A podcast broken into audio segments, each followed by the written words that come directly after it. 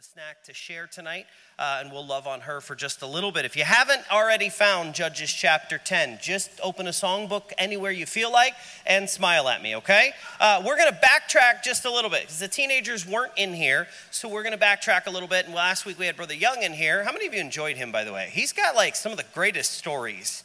They seem completely nonsense, and then he finishes and adds like one more sentence, and you're like, Oh, I see what you did there. I love that. How many of you ever heard David Gibbs, the lawyer, speak? He will rattle off these stories. Sometimes they're like 30 minutes long, and then he ends it and gives you a Bible verse, and you're like, I'm a horrible person. I don't know how he does that. It's like, I, if I ever go to jail, I'm calling you, dude. Um, I, I, don't know what it'll do, but I'm going to try. Uh, Judges chapter 10, go to verse uh, 17. Again, we're going to backtrack a little bit. I'm not going to spend a huge amount of time on this, but for the teenagers' sake and for some of ours, since it's been a couple weeks, we need to we need to catch back up. Judges chapter 10, look at verse 17. Then the children of Ammon were gathered together and encamped in Gilead, and the children of Israel assembled themselves together and encamped in Mizpah. And the people and princes of Gilead said one to another, What man is he that will begin to fight against the children of Ammon? He shall be head over all the inhabitants of Gilead. So we've got an enemy, okay? That's kind of been the cycle that's gone on repeatedly here with the children of Israel. We got an enemy that's encamped here, and it's right across the river. Israel's encamped here, and basically the statement is in verse 18 whoever's willing to start this fight on our behalf, we'll make you in charge. So, whoever is that's the first foolhardy person to run out there into battle and take lead, because that's how battles worked. Whoever ran out first, that was usually the guy in charge, will make you in charge of everything. So, they're asking the question what man is he? Who is this? Who's going to be? You realize we, we, we're familiar with the Bible account of David and Goliath. Okay? How, does anybody remember how long the Israelites had been encamped there against the Philistines? It's like 40 days. And over and over and over again, Goliath would get up and send somebody out to fight me. And they just stood there and stared. Why? Because they're waiting for that one person to go out and lead the battle. That was a really common tactic. Weird tactic. Okay, we're used to modern warfare as it is today, where it's all done from fairly far away or from really tactical positions. This era of war wasn't quite as bad as the British in the Revolutionary War. If you've ever gone back and paid attention to, there's a reason they lost. Dumbest fighting style in the world. Let's all march straight ahead and shoot, and if you die, you just step over that guy's dead body and take his spot. No wonder that, and they're in bright red. If they all they needed was the Target logo, like right here in the middle, and it would have just made things even easier for us. That's kind of how ancient warfare was, except they didn't have guns. This is all going to be hand to hand combat, anyways. So one guy'd run out, and everybody would follow suit in this kind of triangular pattern as everybody ran out, and the other team would start running out. And it just became this huge mess of mud and flesh and blood and steel and just this gory mess. So the Israelites are waiting. So who's going to do this? Who's going to start this? Could you imagine? You got the entire army of Israel. Who's going to start this? Mm-mm, not me. In fact, if it would, if I'd been there, I'd been like the guy, like slowly sneaking back until nobody can see me anymore. Last uh, competition that Dad and I went to with weightlifting, they wanted to big, have a big group picture of everybody. Well, Dad and I aren't exactly, excuse me, large people. I don't know if you know that.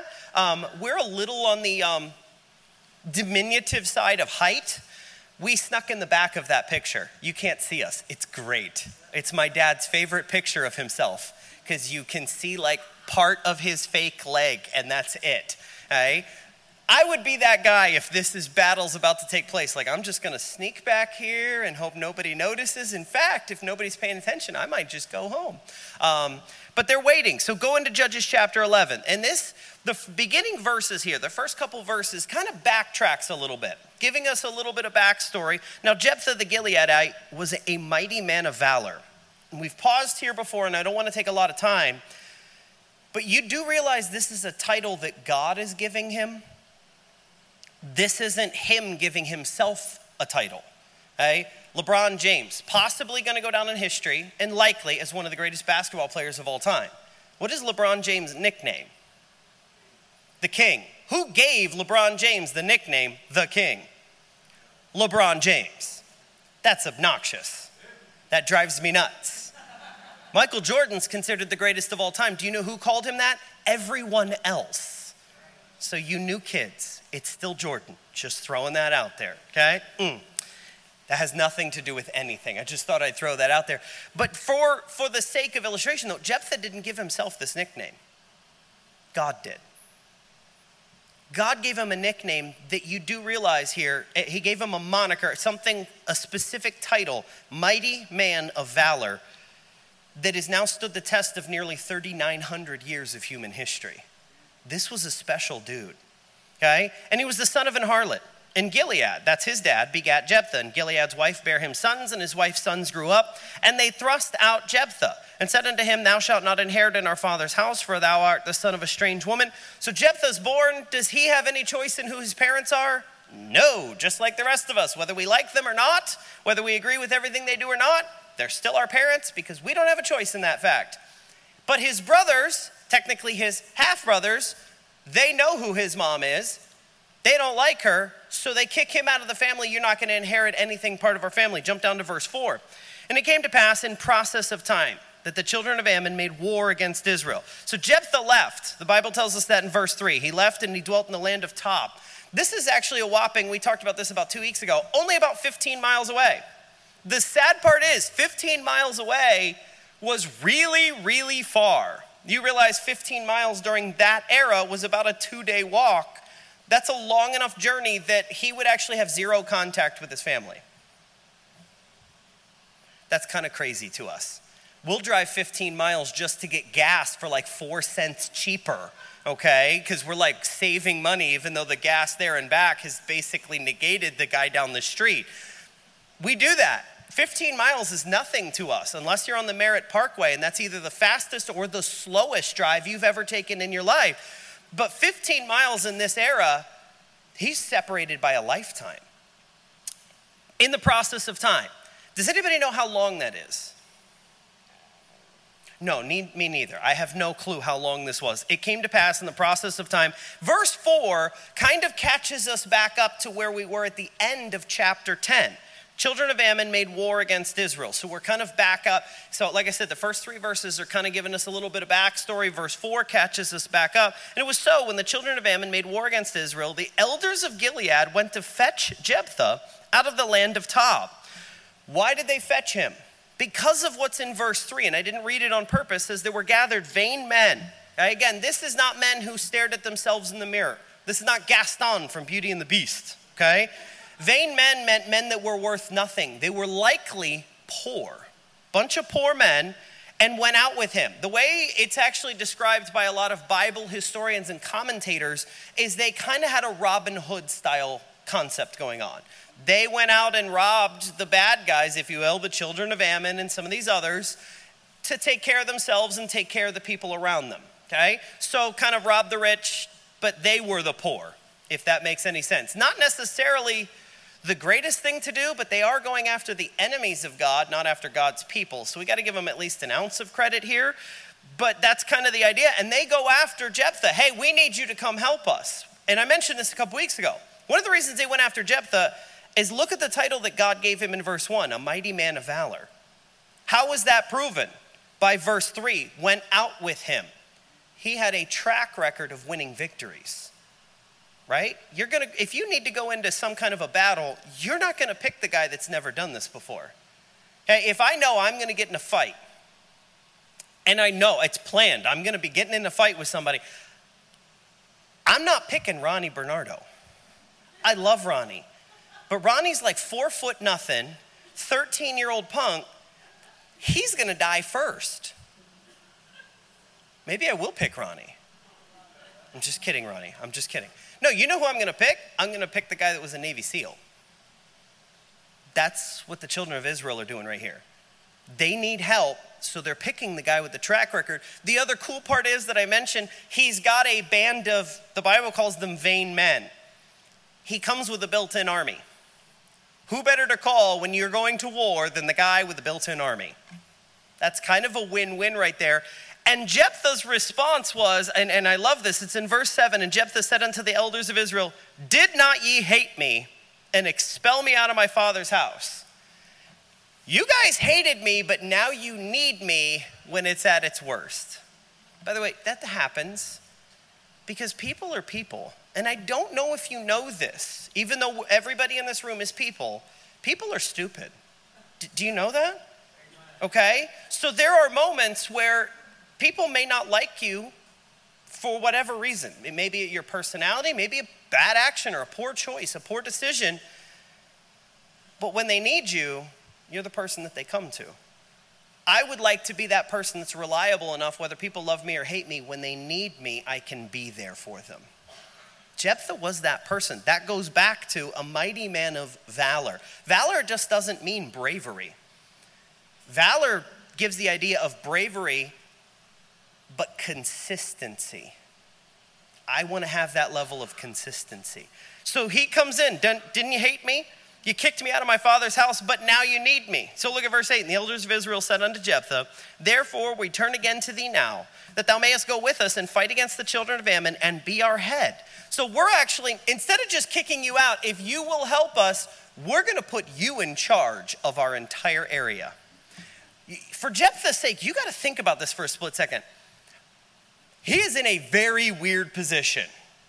He's got messengers coming to him from his hometown, his family members, asking, We not only need you to come back, but we want you to be in charge, even though we're the ones that kicked you out and hated you. That's a weird position to be in. That for, for, for his sake, there's got to be a little bit of a conflict because, again, mighty man of valor gives us some indication as to his character. But at the very same time, there's got to be a level of vanity. We are human. I don't know if you know that, right? Humans make mistakes, humans fail, we're frail, we're flesh. That, huh, huh, shoulders might have gone back a little bit, head snapped up a little bit. Oh, so you want me now. So now you need me. You do realize the human part of him, he could have just said, no, good luck. When you die, I want your house. He could have done that. That's what they did to him. They kicked him out. No inheritance means he's left with nothing. Nothing, zero. Even if he'd been the youngest in the family and gotten an inheritance, he would have gotten something. They kicked him out and gave him nothing. Now they want him. How many of us would have probably just been like, no, take care of yourselves. I'm done. You didn't want me, I'm done with you people. He was better than us because he was a man of valor. And he responds, look at verse 9. And Jephthah said unto the elders of Gilead, If you bring me home again to fight against the children of Ammon, that phrasing is very important. If you bring me home again. He didn't feel like Tob was home. He never did, and he wanted to be home. The Lord deliver them before us, shall I be your head? And the elders of Gilead said unto Jephthah, The Lord be witness between us if we do not so according to thy words, then Jephthah went with the elders of Gilead, and the people made him head and captain over them. And Jephthah uttered, uh, uttered all his words before the Lord in Mizpah. Mizpah is the same place we talked about this a couple weeks ago, where Jacob and Laban had made their famous promise uh, back and forth to each other. And Mizpah literally means to watch. The Lord will watch over this covenant. So they're making a deal with each other, a covenant before the Lord. Okay, we mention this, we deal with this with kids all the time. You make a promise, you you keep it. You make a promise before God, he makes you keep it. He does. That's just who he is because God keeps his promises. And by the way, thank God that he does. He loves us in spite of who we are. He's long suffering. Oh, give thanks unto the Lord, for he is good, for his mercy endureth. That's a promise. We can hang on to that. No matter how bad we screw up, His mercy is still there and His mercies are new every morning. Isn't that amazing? So when you make a promise, you're supposed to keep it. You make a promise before God, He's going to make you keep it. And that's exactly what the people do here. We're going to move forward. Look at verse 12. And Jephthah sent messengers to the king of Ammon, saying, What hast thou to do with me? That thou art come against me to fight in my land. And the kings uh, of children of Ammon answered unto the messengers of Jephthah, because Israel took away my land when they came up out of Egypt, from Arnon even unto Jabbok and unto Jordan, and therefore, now therefore restore, restore those lands again peaceably. So Jephthah just sends a messenger across the river over to Gilead and says, Hey, king, Why exactly are you attacking us? Like, what's the point in this? Is there a reason? Yeah, you stole our land. The problem is, at this point, this is over three centuries old. He's actually trying to recoup land that has been gone for over 300 years. And it was won rightfully in battle. And we're not going to reread it, but verses 14 through 28, Jephthah actually goes back and recounts Israel's history as to how they acquired these lands in the first place, and they won them rightfully so. Look throughout all of human history. Any type of battle or war happens, who gets all the stuff? The winner does. The winner takes the spoils. Jephthah actually explains in detail through verses 14 through 28 all the reasons why Israel has direct and rightful claim to the land because they won it. Is that correct or not? Yes. Yes, it is. The answer is very short. We can actually go back through uh, uh, Exodus, parts of Leviticus, and Deuteronomy and actually break down all those different battles, where those took place. And yes, Israel had full right to those because they won. And that's how that works. We, we okay? We good? Okay. You do realize part of the reason we're here today is we won a war. And then 20 years later, we won another one, the War of 1812, and followed that up with another victory. And England, stay out. This is ours now. That's why we're here. You, you, you good? Okay. So that's what Israel's saying. My favorite portion of this, though, is verse 24. Look at verse 24. Wilt thou not possess that which Chemosh, thy God, giveth thee to possess? So he actually calls them out. So we have this land because God gave it to us. He helped us win these victories and he constantly gives God the credit. By the way, we should be doing the same. Every good gift and every perfect gift cometh. Yeah, it's not from us. We're not that good. God's the one laying all the pieces in place. We just happen to pick it up and, like, look, I won. No, God's like, I put that there, dude. Okay? It's like an Easter egg hunt. Except we're too dumb to know what the Easter eggs look like. God has to like put them right in front of our face to find where they are in the first place. He's straight up asking, We got all this stuff from God, and I can prove it. And he backs it up over and over again. Verse 24 Wilt thou not possess that which Chemosh thy God giveth thee to possess? Do you ask your God why you don't have it anymore? This is a great call out right here. If your God's so good, why can't he give it back to you? Why? Because he's a statue. And statues don't do anything. Plain and simple. And at this point, this is kind of where we caught up, and this is we're, we're kind of back to being caught up here. Look at verse 28, and we'll move forward. Howbeit the king of the children of Ammon hearkened not unto the words of Jephthah, which he sent him. Unfortunately, what Jephthah had done here was given a rightful claim to all of this land, and the king of Ammon decided to completely ignore it. So he's going to go in with his invasion and move forward. Look at verse 29. And this, this is important. The beginning of verse 29, if you want to mark this, then the Spirit of the Lord came upon Jephthah. The Spirit of the Lord came upon Jephthah. This is one of the first times we're, we're seeing that phrase here in the book of Je- uh, Judges, and it becomes a repeat phrase throughout the end of the book of Judges. Does anybody know which of the judges the Spirit of the Lord came upon more frequently than any other? That'd be Samson. And one of the things that you and I have that is possibly one of the greatest blessings that God chose to give Christians is the Holy Spirit lives inside us once we're saved. He's literally with us everywhere we go. The Israelites did not have that. The Spirit of the Lord would kind of come down and he'd go back, and he'd come down and he'd go back, and he'd come. And sometimes it was on a person, sometimes it was on a whole group. If you pay attention through the era of Moses, the spirit was basically in a cloud of fire and a cloud by day and it was it was the symbolic and that was actually the lord himself the spirit of the lord in a symbolic form so all of the children of israel could look and see the lord is literally leading us by the way wouldn't that be much easier if you need God's direction? He just like lights up this beacon, it's the bat symbol, and you're like, oh, God says go there. Those people complained up a storm, but you and I'd be like, please sign me up for that. That sounds great. Free food, and you tell us exactly what to do. I'm game.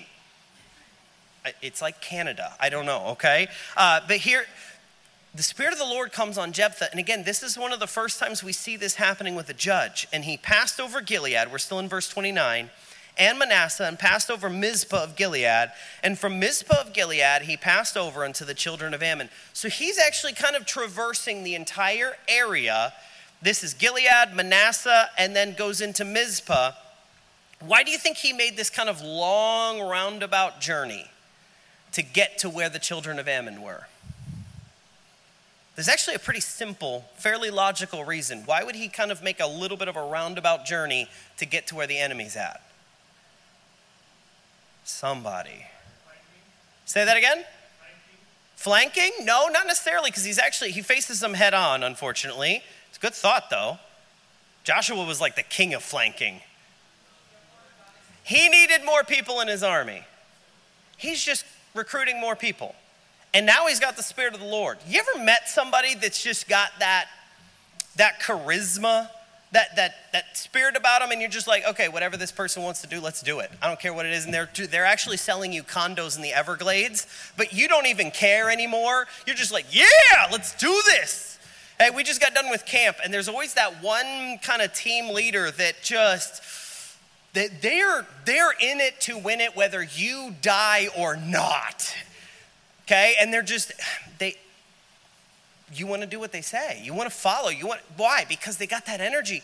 He's got the Spirit of the Lord on him. You and I know, by the way, when somebody's got the Spirit of the Lord on them. The guy who normally sits in that seat has the Spirit of the Lord on him. And for 25 years, we've seen God do amazing things at this church over and over and over and over again. Jephthah's just kind of, he's taken a little bit of a roundabout here because he's getting more people. Here's the intriguing part about this. From this point forward, when the Spirit of the Lord comes upon Jephthah, he's only moving forward. When we let the Spirit lead in our lives, we move forward. The moments where we try to take back over, that's when we go backwards. The Spirit of the Lord will never lead you to a place of lower standards, lower conviction, lower anything, because that's not how that works. He's not trying to bring you down, he's trying to bring you up to God's level. You do realize that Enoch walked with God to a point where God was like, You can walk right into heaven. That's what the Spirit of the Lord is trying to do. You and I will never be perfect until we get to heaven. We won't. But we should strive to live like Enoch, letting the Spirit lead us to a point where we actually just progress. could you imagine what, waking up one day and God's just like, You've been so good and done so much right. I'm just going to take you to heaven and you're not even going to have to die for it. You're just going to walk right into heaven. That's, that's where Enoch was. Jephthah gets the Spirit of the Lord, and from this point forward, just moves forward, constantly moving forward. It's an intriguing thought. Look at verse 30. Jephthah vowed a vow unto the Lord. Many refer to this particular verse as Jephthah's mistake. I don't think it was. Because you th- realize the verse before, he's got the Spirit of the Lord on him. Spirit of the Lord, God will never lead you into a place you shouldn't be. Spirit of the Lord will never lead you into, the, into a bar and tell you to have a couple drinks. Why? Read the Bible. Alcohol's a big no no, and it doesn't take a lot of effort to figure that one out. Okay? the Spirit of the Lord will probably never lead you into a tattoo parlor to get, you know, Jesus saves on your forehead. Why? Because that's stupid. Straight up. Jesus saves or not in your forehead. That's just stupid. Okay? But Jephthah makes a vow here that we do have to give him a little bit of, little pushback, if you will. It was a little open ended. Little open ended. And Jephthah vowed a vow unto the Lord and said, If thou shalt without fail deliver the children of Ammon into mine hands, then it shall be that whatsoever cometh forth of the doors of my house to meet me, when I return in peace from the children of Ammon, shall surely be the Lord's, and I will offer it up for a burnt offering. Jephthah makes a vow here. Again, the way I phrased it was on purpose, a little open ended whatever cometh forth of the doors of my house. We're going to find out in a, in a later verse, there were only two people living in Jephthah's house at the time. He's not there. Are we okay with that? He's at war. He can't be at home, too. He's not, we, we haven't figured that part out yet. If we nail down the two places at one time, every mom in the world will just breathe a sigh of relief, okay? We haven't nailed that down yet. So there's only two people in Jephthah's house his wife, and we find out his daughter, his only child. But look at how that's phrased that whatsoever cometh forth of the doors of my house. That's kind of specific. He's coming home Think about your own house. You come home, what's usually the first thing that greets you? Some people it'd be a dog. Eh? In my house, it'd be a dog or, or a snake, maybe. I'm not sure. Right? Not a snake. They're locked up. Chill out. Okay? Some of you are like, I'm never going to their house again. It, it'd be a dog. So maybe he was thinking it's a dog. Maybe he's one of those weird people that had a pet pig, or, you know, you ever seen those people? We had a family in our church in Pennsylvania had a potbelly pig that lived in their house. It was toilet trained. Like it used the toilet. I did not use the bathroom in their house, just throwing that out there because that's creepy, okay? It could have been maybe he had pet ferrets. I, I don't know. Maybe he was expecting their, their entire flock of chickens to come out of the door when he came home. Maybe he had a guard turkey. You can actually train turkeys to be guard animals. I don't know if you know that, and it's legal in this state. Weird pet, but go for it, okay? I don't know what he was expecting. Maybe cows just roamed in and out of his home. Maybe the sheep did. I don't know what he was expecting, but the phrasing here, that's where we got to give Jephthah a little bit of pushback is like, dude, you didn't think this vow through very well. And we all know the account of Jephthah. We know what's coming, but we're going to get there in a minute. Look at verse 32. And Jephthah passed over into the children of Ammon to fight against them. Key phrase being right at the end of verse 32 and the Lord delivered them into his hands. What was Jephthah's vow? What was his request of God? Look back at verse 30. If thou wilt without fail deliver the children of Ammon into mine hands. And look at what he does, God does in verse 32 again. The Lord delivered them into his hands. Doesn't say that Jephthah did this. The Lord did this. You know, if we'll let the Spirit lead, like what happened with Jephthah in verse 29, God will fight our battles for us. Don't you get tired of fighting? Whatever your battle may be, every one of us has one or two, or they're on all fronts at one time. But don't you get tired of fighting? You just genuinely, and, be honest, we're human, you get tired. Why don't we let God take care of those? I don't know if you know this. This is very deep right here. God's bigger than us. God's also stronger than us. Bible says he's got the entire universe in the span of his hand. If he can hold all of that up, the weight of the universe is literally listed currently at infinite tons infinite doesn't end. And he's holding that in one hand. He's bigger than us, he's stronger than us, he's also richer than us. Cattle on a thousand hills and the wealth in every mine, because he created all of it. Why don't we let the Spirit lead and let God fight our battles? He can win if we'll let him. And that's exactly what Jephthah did. And he smote them from Aroer, even till thou come to Minnith, even 20 cities and unto the plain of the vineyards with a very great slaughter. I love that phrase. That means a lot of people dead. Very great slaughter. 20 cities. This is actually a pretty huge accomplishment. This is a massive, ongoing battle here. Thus, the children of Ammon were subdued before the children of Israel. They win. God has a spirit filled judge, He's got spirit filled leadership. And again, according to what the Bible says there in verse 32, the Lord delivered them into his hands. God did all the work, God set everything in place. He just needed some willing vessels. That's what the whole book of Judges boils down to is these people were willing to be used by God whenever he needed. Look at verse 34. And Jephthah came to Mizpah unto his house. He's finally home. He's finally home. We again, Bible says in process of time. None of us can guess how long he was gone, but Jephthah is finally actually home here. And behold, his daughter came out to meet him with timbrels and with dances, and she was his only child. Bes- uh, beside her, he had neither son nor daughter. And again, going back to his vow, again, look at verse 32. Then it shall be that whatsoever cometh forth of the doors of my house to meet me. Think about this. if we know what we know from verse 34, because we have the whole of Scripture and we can read ahead, which I know a bunch of you did because you didn't look up after we read verse 30.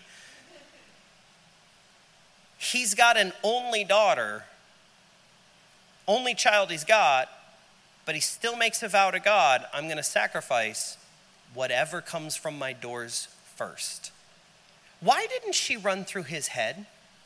You ever thought about that for a split second? Why didn't she run through his head? He just won the biggest battle of their generation. Wouldn't she be wanting to celebrate him? Dad's home. When I get home, the dog barks, and there are two little people, nine and under, that usually yell or scream something. Why? Because dad's home.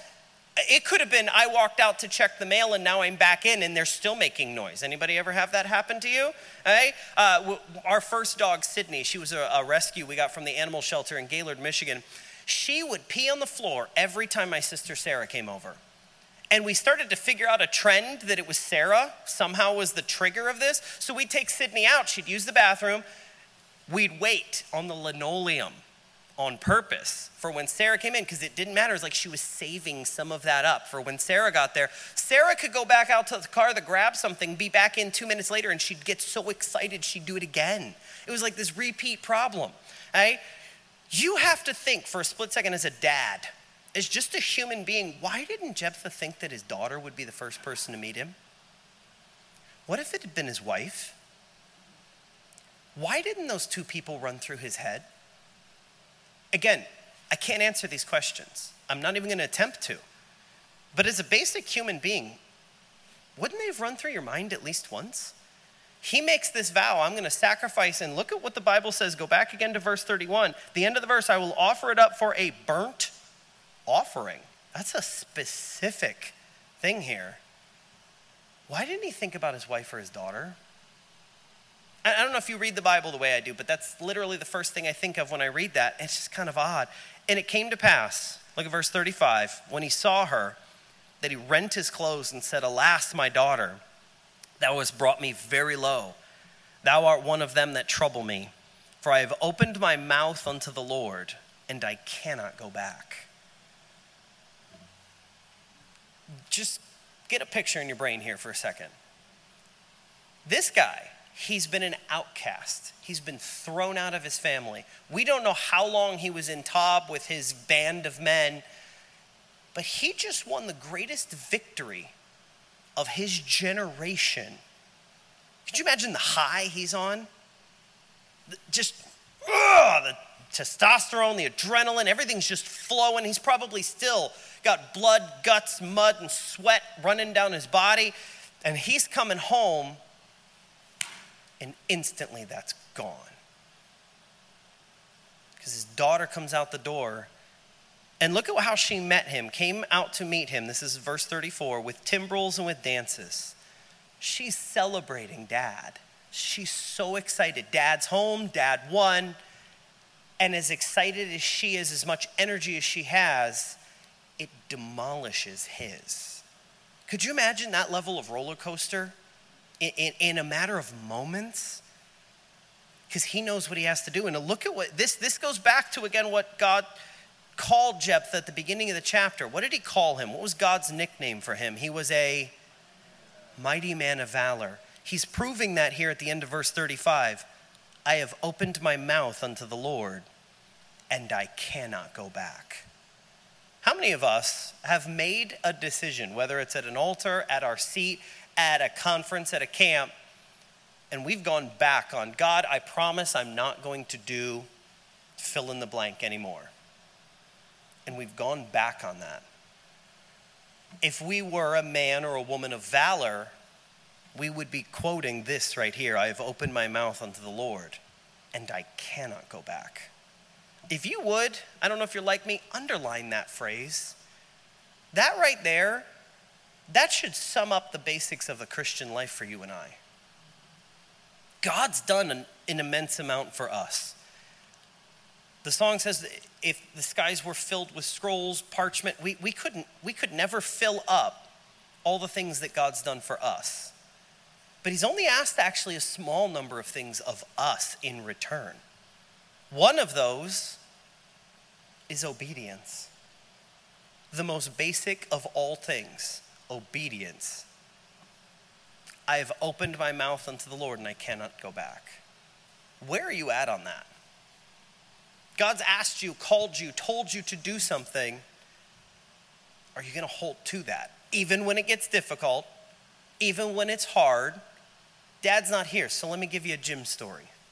I'm four weeks from next competition. Dad and I are both competing again on August 5th.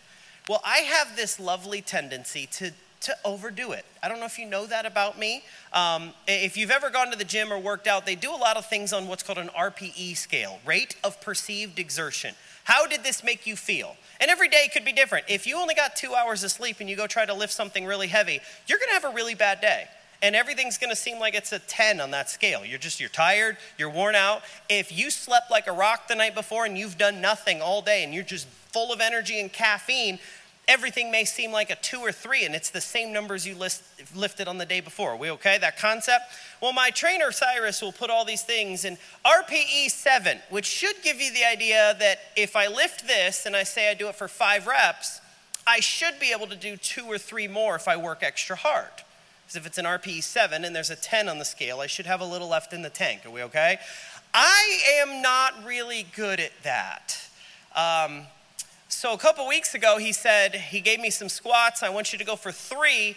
And he just put a number, a starting number, and then put a plus next to it. Well, plus means go up. I was feeling good. So I went up. I went up higher than I should have. I went up higher than I've ever gone before. I decided to set a new one rep max, except I did it for three. I paid for that for a week and a half because I'm stupid. So, what did Cyrus do? He asked me straight up, Tim, you need to follow my instructions to a T. We're a month away. You can't hurt yourself before competition. Follow my instructions. I said, okay. Yesterday was one of the most boring lifts I've ever done in my life because I followed the instructions. It was just, do this. Okay. I can do heavier. I know, but don't do it. but I can do heavier. I know you can, but don't. Yes, sir. I opened my mouth and I cannot go back. I followed the instructions. You know, I feel really good today, by the way, because I wasn't stupid yesterday. That should be how we treat our walk with God. I open my mouth unto the Lord and I cannot go back. God's asked us to do some basic things. Go to church. By the way, pastors mentioned this before. Did you know there's not a single verse in the Bible that says to read your Bible every day? It does tell you to meditate on it day and night, though. How else do you meditate on it if you don't know what it says? So you got to read it in order to meditate on it. What? I know. It's very difficult to figure that out. God's asked us to obey. The very basics of the Christian life is do what God says. And if you actually pay attention, yes, you can go through and add up the some 600 some odd commandments that a person is supposed to follow throughout the Bible. You ever thought about how easy most of them are? Thou shalt not kill. I know we've all thought about it, but realistically, none of us are going to follow through on that. Pride, though, lying. Some of those get a little bit more difficult, and God said, don't do it. So, what are you going to do? Jephthah made a vow here, and I'm going to let Pastor cover the details on it next Sunday. But this vow, he keeps. Read through the end of Judges chapter 11. It's one of the most hard to stomach chapters in all of the Bible because, especially those of us as a parent, this would tear us apart. And let me end with this one statement. We have a bunch of teenagers with us today. Moms and dads, our decisions directly affect our kids. Jephthah made a decision somewhat hastily, maybe a little too open ended. He didn't think it through quite as well as maybe he should have. But his decision directly affected his kid forever. All of our decisions affect our kids, even those of you whose kids are out of the house now. Your decisions still affect your kids because you're still mom and dad, no matter how old the rest of us get. You're still mom and dad. And you make a decision, ah, I'm not going to go to church anymore. That's going to mess with us. Open my mouth unto the Lord, and I cannot go back. What are you going to do with that? That is one of the most important and I believe one of the most powerful phrases anywhere in your Bible. If you haven't underlined it, please do. Please mark that. Because that, that should affect you in a much deeper level than just reading it and reading about Jephthah. Are you applying this same concept to your own life? Let's pray. Dear Lord, thank you for everything that you do for us. Lord, thank you for this day.